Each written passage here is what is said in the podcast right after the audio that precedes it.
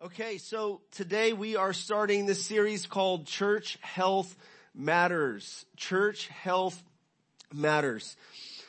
Years ago in, in 2016 when we launched City Church Garland, we, we, the very first thing we focused on as a, as a church was, uh, we, we, we did a study on a book, uh, with a book called Nine Marks of a Healthy Church. Because we, we realized that the DFW area does not just need another church, another uh, church that's not in a healthy place, that's not gospel centered, that's not life giving, that's not missional, that's not making an impact in the area. Uh, but but the DFW area needs a healthy church, more more healthy churches, and, and the churches that do exist uh, need more health. Right? We need we Christians need spiritual and emotional and relational health. And so this, this year we've decided that we're going to journey through the book of First Corinthians and we're going to focus on uh, particularly that aspect of what it looks like to be a healthy church. And as you'll see in the video and as you read through the book of First Corinthians, it's not that the Corinthians were exhibiting health so much that, that, that gives us an example to follow, but it's more, uh, it's more so about the apostle Paul addressing the areas that need health, uh, spiritual health in their lives. And therefore we have this epistle, this letter that, uh, that deals with church matters in a very pastoral way and he gets in the messiness of church life. Amen. So let me just first remind um, everyone here and those of you who are new here this morning, just the, the vision we've talked about for this year is we aim to grow as healthy disciples who know Jesus, who are energized by grace, motivated by love, and who lead others to become healthy disciples. Okay, this is in line with our vision here that we've, that we've had from the beginning to know Jesus, to love people and impact your world. This is who we are. This is what we are about here at City Church Garland. And then our strategy for carrying that out is encountering God through His Word, through prayer, through worship, engaging in community through community groups and doing life together and living out the one another's together, equipping the saints through the, the, teaching of the Word of God, through Sunday mornings, through classes that we have, through seminars that we do from time to time, and then through evangelism, through taking the good news of Jesus to every relationship. So that's how we aim to live this out. Amen. And so, and, and, and by the way, when, when I, when we, when we decided that we were going to go through the book of First Corinthians, I realized like, this is First Corinthians right here. This vision here to pursue growing as healthy disciples who are energized by grace, motivated by love, and lead others to become healthy Christians. This is what we learn about in the book of First Corinthians. This is what we see the apostle Paul doing and what we see him aiming to do with the church in Corinth. Amen. So, I've titled this message today, Sanctified in Christ. It's a good Bible word, sanctification, sanctified, sanctified, um, to sanctify means to, to be holy, uh, or to, to set apart as holy. And I want to ask you the question before we start this morning. Are you a sanctified Christian? Is that funny? My son thought was, that was funny. Are you a sanctified Christian? Okay. There's, there's a couple, there's several ways that we could answer that. I mean, of course we could say yes or no, or I think so, maybe. But what we'll, what we'll see here is that the apostle Paul calls this church that had all kinds of struggles and all kinds of issues. He ventures out to call them those who are sanctified in Christ. Okay? And so let's, let's uh, open up in prayer and then we will read about that. Father, in the name of Jesus, as we open the scripture, would you open our eyes to see what you have done in our lives in bringing salvation and rescue and may the gospel work deepen in our hearts, in our lives.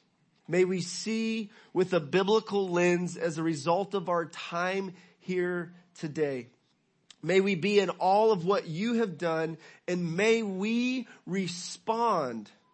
May we respond in surrender and obedience to, to your authority in our lives. In Christ's name we pray. Amen.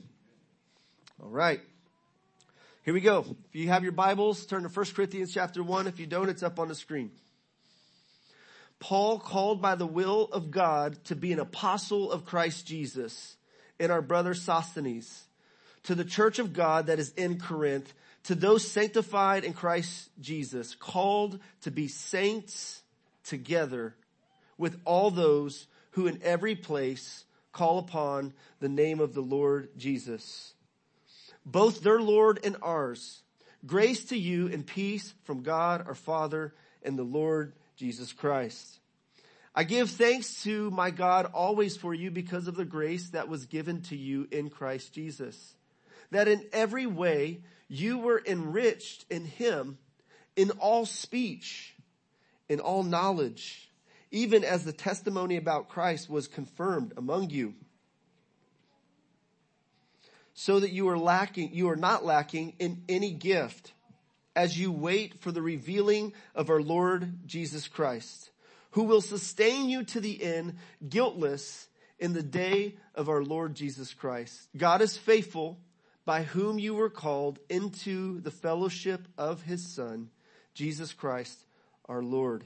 This is the word of the Lord.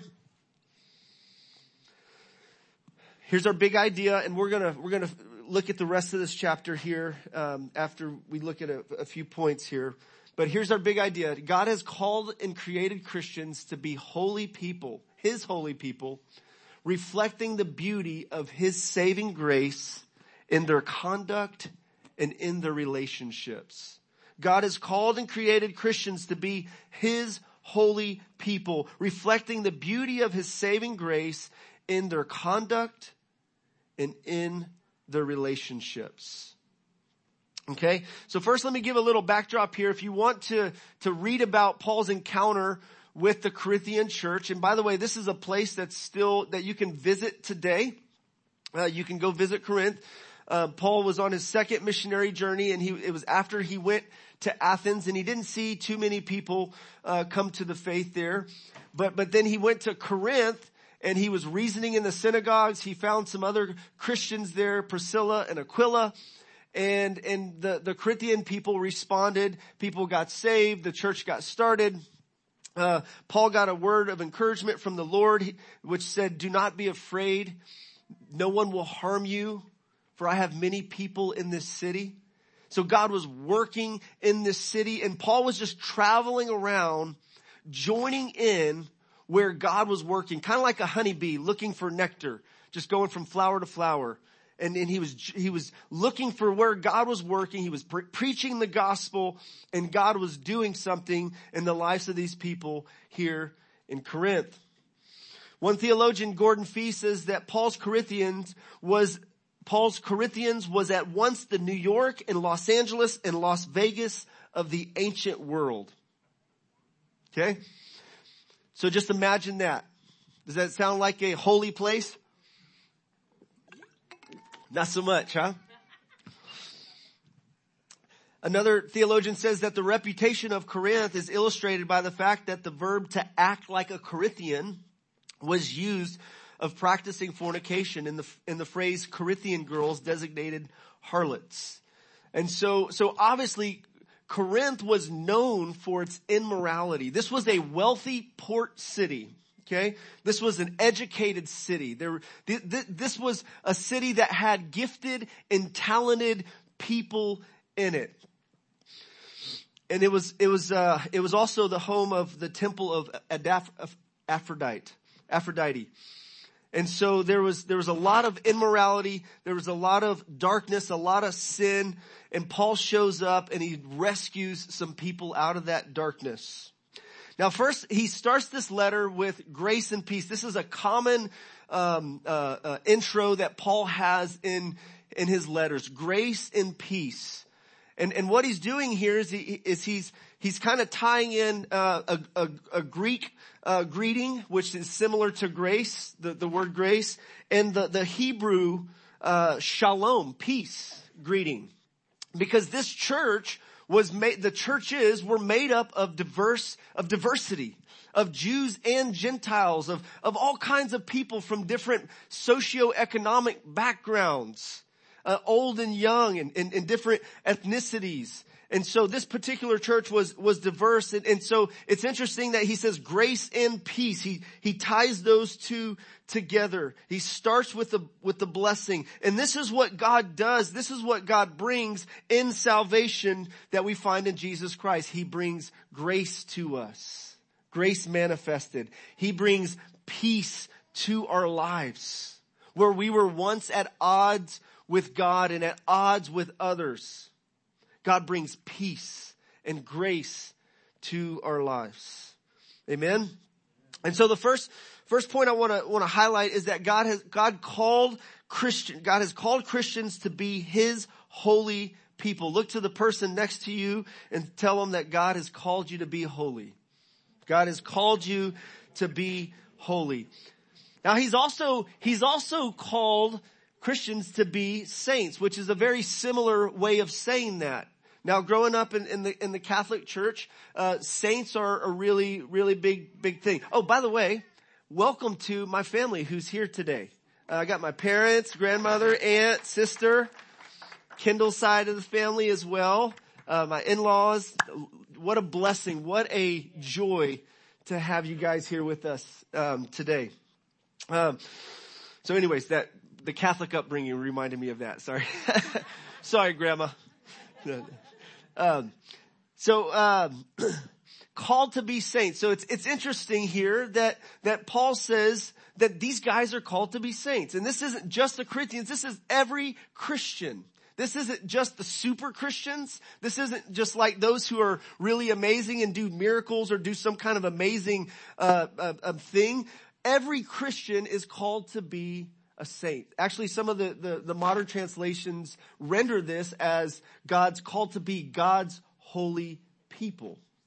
Or another way to say it, God's sanctified people, God's people who are, are set apart.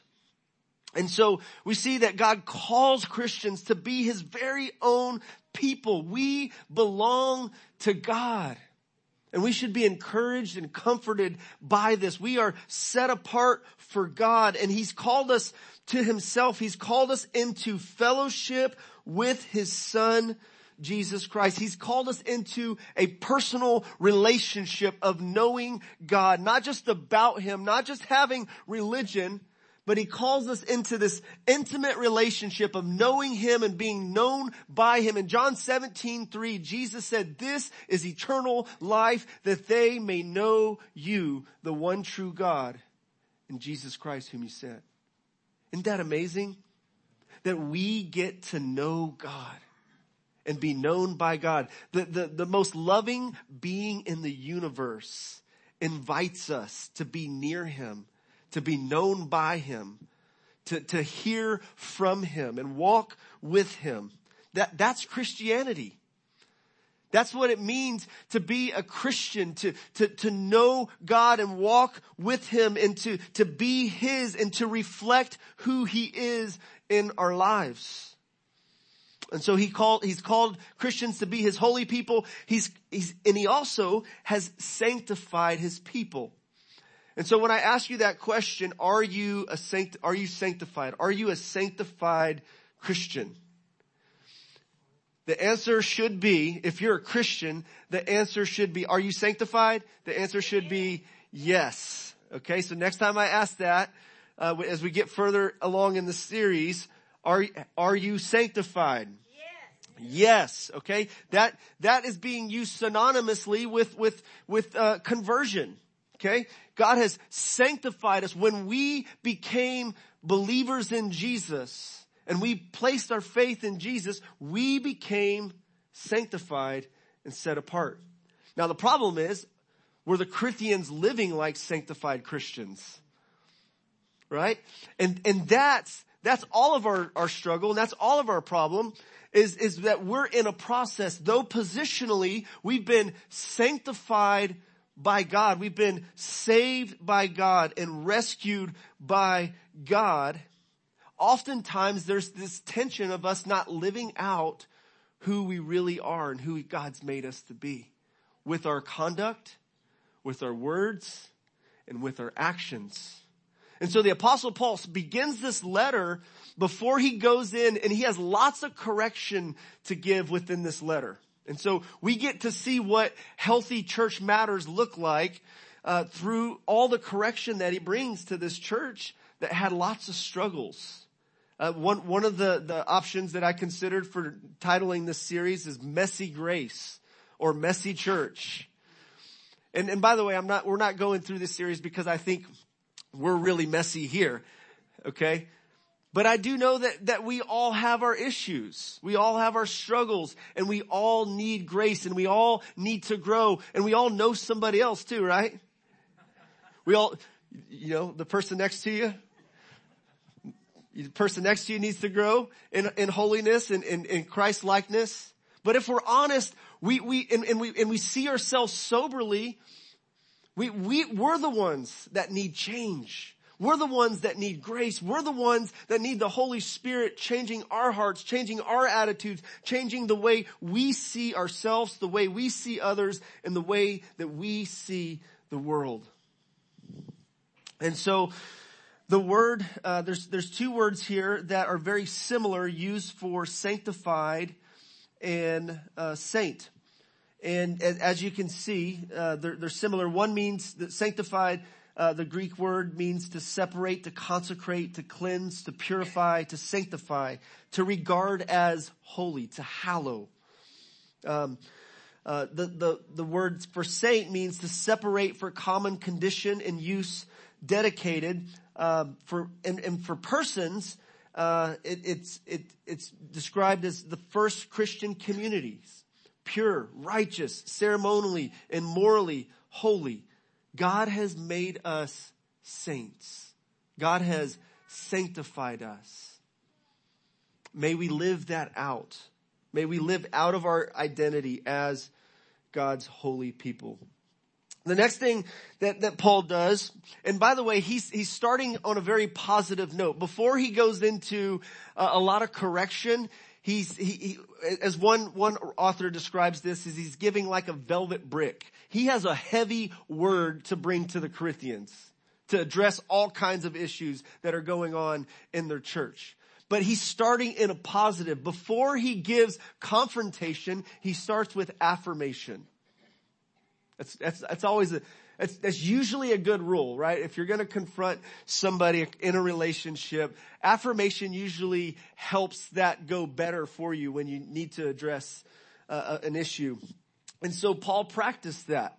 Now he doesn't commend, he doesn't commend the Corinthians like he does uh, some of the other churches. So he, he seems to not have as much to positive to say about the Corinthians. He doesn't talk about their love or their faith or their hope or um, he he refers to them being a gifted people, which is a good thing, right? They had spiritual gifts and they were they they they they used those gifts and they misused those gifts. Uh, but he highlights that God has gifted them and he says, I thank God, I give thanks to God always for because of, be, for you, because of the grace of God that was given to you. Now the Corinthians knew they were gifted. Okay? They, knew they were gifted. He, and he even says uh, that in every way you were enriched in him in all speech, in all knowledge.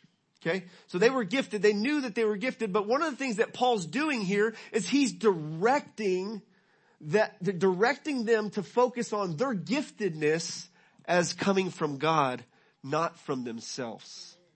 You see, later on in the letter, he, he, he talks a lot about God's grace, God's gracious activity, His gifts to His people. The, the word is charis, charis, that, that, that he uses as he talks about this. And so he, he, he asks the question, he says, what do you have that you first haven't received? You see, everything that you and I have in life is a gift from God. And, and so what he, what he's trying to do here is he's trying to give them a reason not to be boastful and not to be puffed up about how gifted and talented they are. You see, the grace of God, when we rightly grasp and understand that God's grace is undeserved favor and blessing, that God has been gracious to us. And so we don't have anything to boast about when it comes to our salvation. Okay, Ephesians 2, 8 and 9, for by grace you have been saved through faith, not of works, lest anyone should boast. You see, when we, when we understand God's grace and salvation, it'll keep us from boasting about how we got saved. Because we didn't save ourselves. Jesus saved us by His grace, right? And when we, when we understand that the gifts that we have, the spiritual gifts that we have in this life, that, that, that they're from God. God has graciously bestowed those things upon us. The intellect that we have, the, the speaking capacity that we have, the, the skills that we have to work with, all these come from the hand of the Almighty who has been gracious to us. And so this should humble us as we recognize that, and this should humble the Corinthians as they recognize that as well. So Paul was able to give thanks to God for them because God did start a work in their lives. He brought salvation. He brought rescue and he gifted them. And so Paul acknowledges that. He, he, acknowledges also that God is faithful to sustain his people. When you, when you look down at verse 8 and 9, he says that, that, that Jesus will sustain you to the end, guiltless in the day of our Lord Jesus Christ. God is faithful by whom you were called into the fellowship of his son, Jesus Christ. Now this is very encouraging to me as I, as I think about what Paul is saying here, as I, as I look at, as I, as I look at his statement that he, he has confidence that even though the Corinthian church is very messy and has a lot of issues, there's immorality, there's divisions. There's pride. Okay. There's competition. And it's not healthy. It's not good. People are getting hurt. Outsiders who are coming to visit the church are turned off. Probably thinking, is this what Christianity is all about? Right? And so Paul has to address this in this letter. He addresses how they're, they're relating to one another. He gives the whole chapter, probably what most of us are familiar with, most familiar with when we think of 1 Corinthians is what? 1 Corinthians chapter 13. The chapter on love. Maybe you've heard it at a wedding, right? And it's a great chapter. And that chapter is sandwiched in between a chapter, two chapters on spiritual gifts. And, and the purpose of that was so that Paul could direct the Corinthians to utilize their gifts to serve others, serve one another in love, not show off with their gifts because that's what they were doing. So they had all kinds of issues, but Paul could still say, God is faithful. God is faithful and he will sustain you. He said this in a couple different other ways in First Thessalonians and Philippians 1 6. He says, uh, he who began a good work, I am confident that he who, who began a good work in you will complete it unto the day of Jesus Christ. Amen. God will finish what he has started in you. Look to the person next to you and say, God will finish what he started in your life. And, and, and by the way, so right uh, in Ephesians chapter 2 verse 10, the scripture says, for we are God's workmanship. We are God's masterpiece. We are God's poem or his, his work of art. That's how God describes us as his masterpiece. Okay? And so we can rightly say that over Christians. You're God's masterpiece. But we can also say God's not through with you. You're God's masterpiece, but God's not through with you. The ladies on Friday night had a, had a fun, amazing time doing an art night and they created some lovely masterpieces over there with some beautiful colors and it was messy up here. They, they, they put all these colors together and they, they dumped it upside down and it just kind of created this beautiful mess everywhere. That did get cleaned up. um, oh, by the way, ladies, those are, um, make sure and pick up your, if you're here on Friday night, make sure and pick up your, your, um, your picture there. If not, we're going to auction them off today. Uh, $50 a pop. No, just kidding. Um, but we're God's masterpiece. God, God has chosen us. We're God's chosen people, His holy people set apart. And though our lives aren't finished, though there's a lot of, a lot of work that still needs to be done, God's gonna finish the, the work in our lives. He's not gonna abandon what He started in us. He's gonna complete it to that day. There's going to be a day when we see Jesus face to face. And I don't know about you, but as I, as I observe world events right now, I just keep thinking, man, that could come sooner than I think.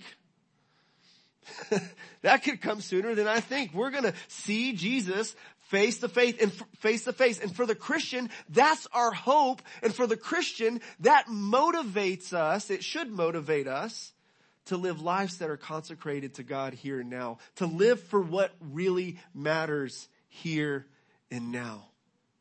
You see, the, the Corinthians got caught up in focusing on little things and allowing those little things to create divisions among them. In verse 10, we see that God instructed them to, through the apostle Paul, to walk in unity.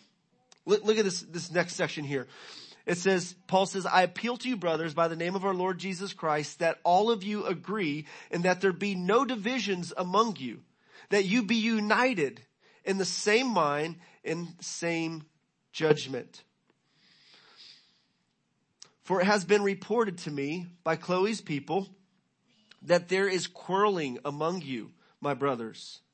What I mean is that each of you says, I follow Paul, or I follow Apollos, or I follow Cephas, or I follow Christ.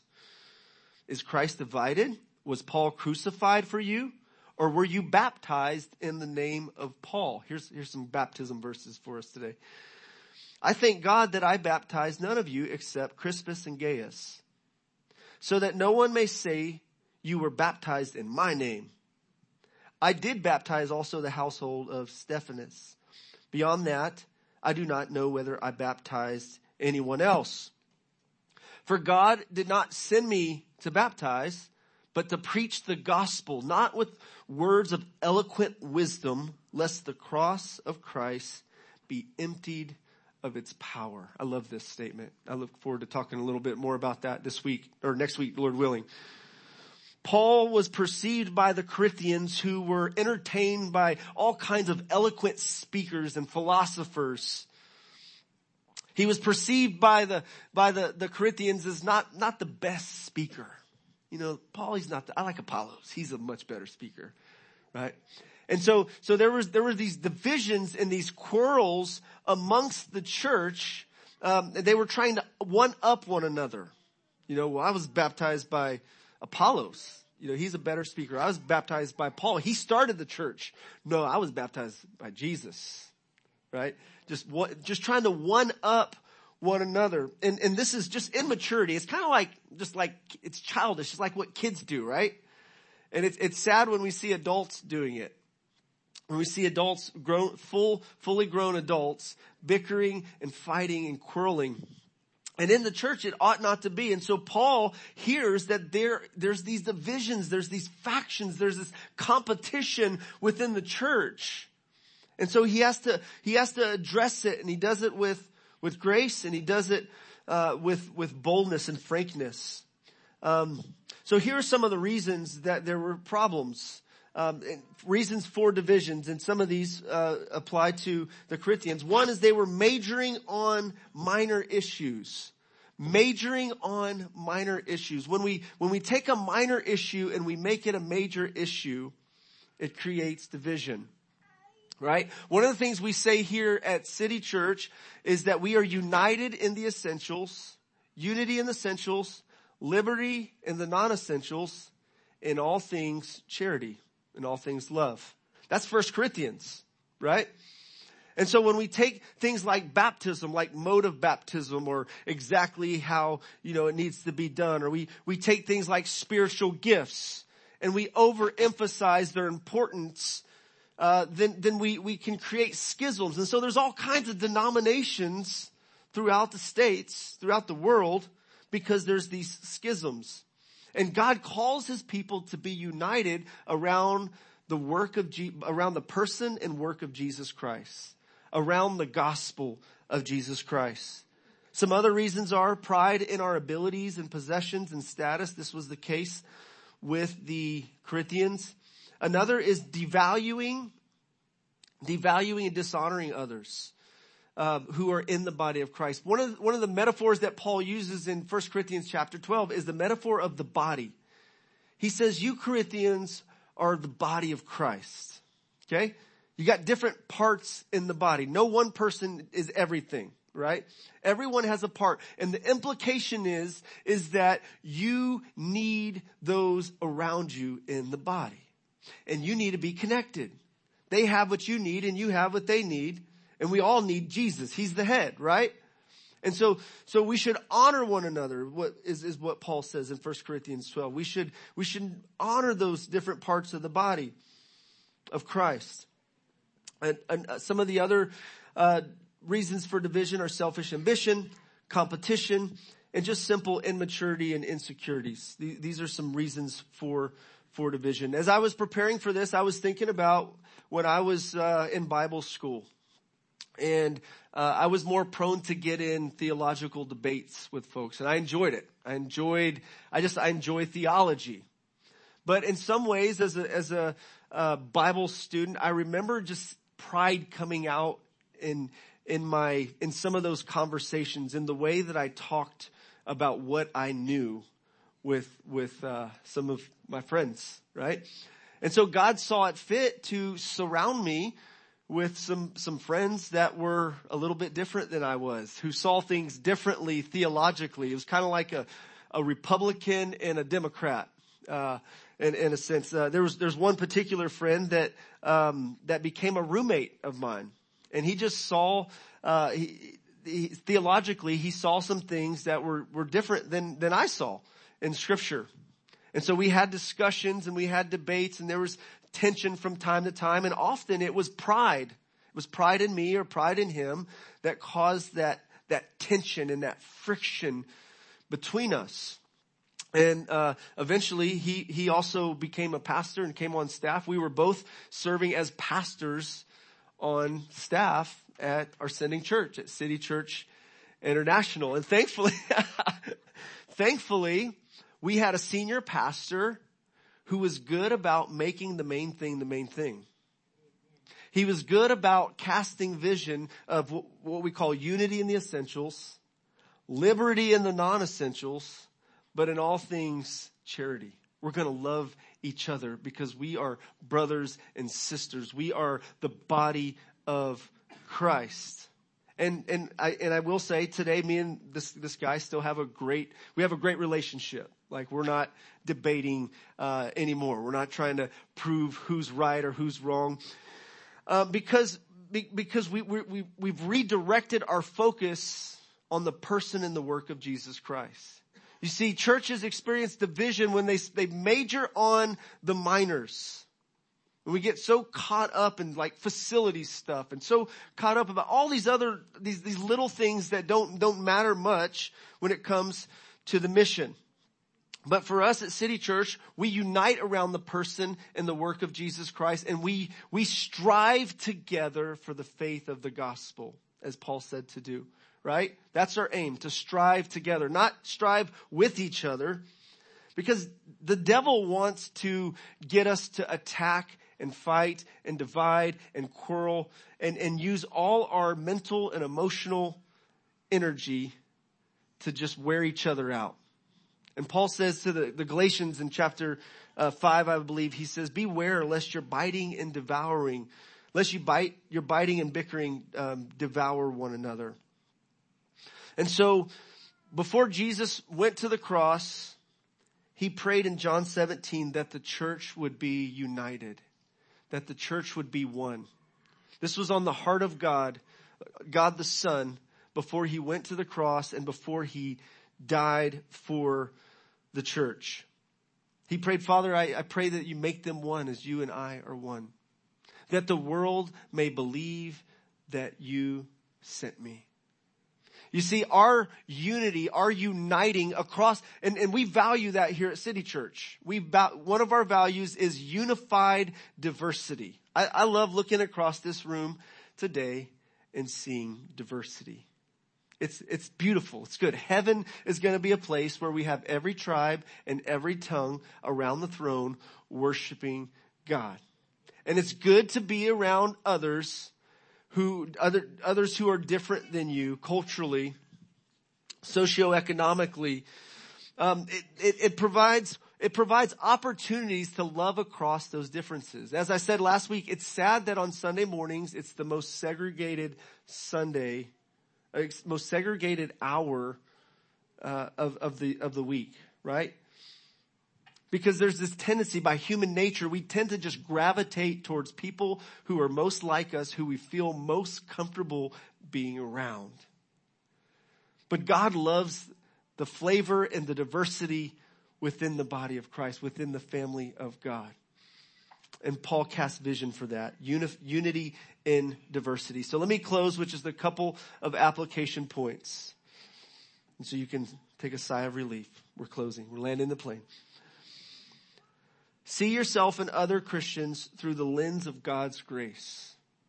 That's what the apostle Paul did. With the Corinthians, he saw them through the lens of God's gracious work in their lives. In reality, there was a lot of mess and a lot of issues to address. As, and as a spiritual leader, he did do that. But he could still say, I thank God for his grace in your life. I thank God that he's enriched you in speech and knowledge. I think uh, God is faithful to sustain you and, and, and bring you guiltless before his, the, the coming of Jesus Christ. Like Paul could still say that about the Corinthians who had some struggles. And so see what, see yourself and see others through the lens of grace. Keep the main thing the main thing and avoid making minor issues major issues. Let's major on the majors and minor on the minors. And then lastly, discover your gifts and use them to serve one another. When we get to chapter 12 and chapter 14, uh, it, it, talks about spiritual gifts. And if you're a Christian, you have a gift. You have a spiritual gift from God uh, with capacity with which you can build up and encourage and strengthen and help others around you. And so we want to be those who use those gifts, not to show off, but we use those gifts to serve others. Amen? Join me in prayer as we close. Heavenly Father, thank you for these words. Thank you that you meet us with grace and truth through your Son.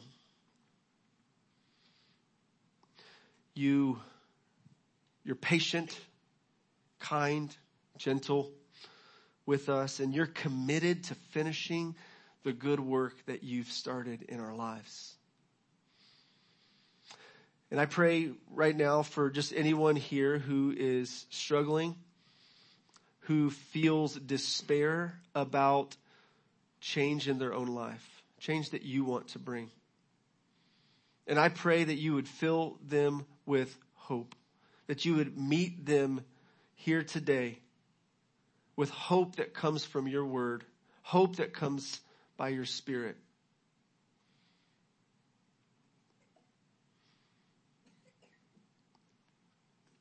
God, you are faithful to forgive, to save, to sustain us.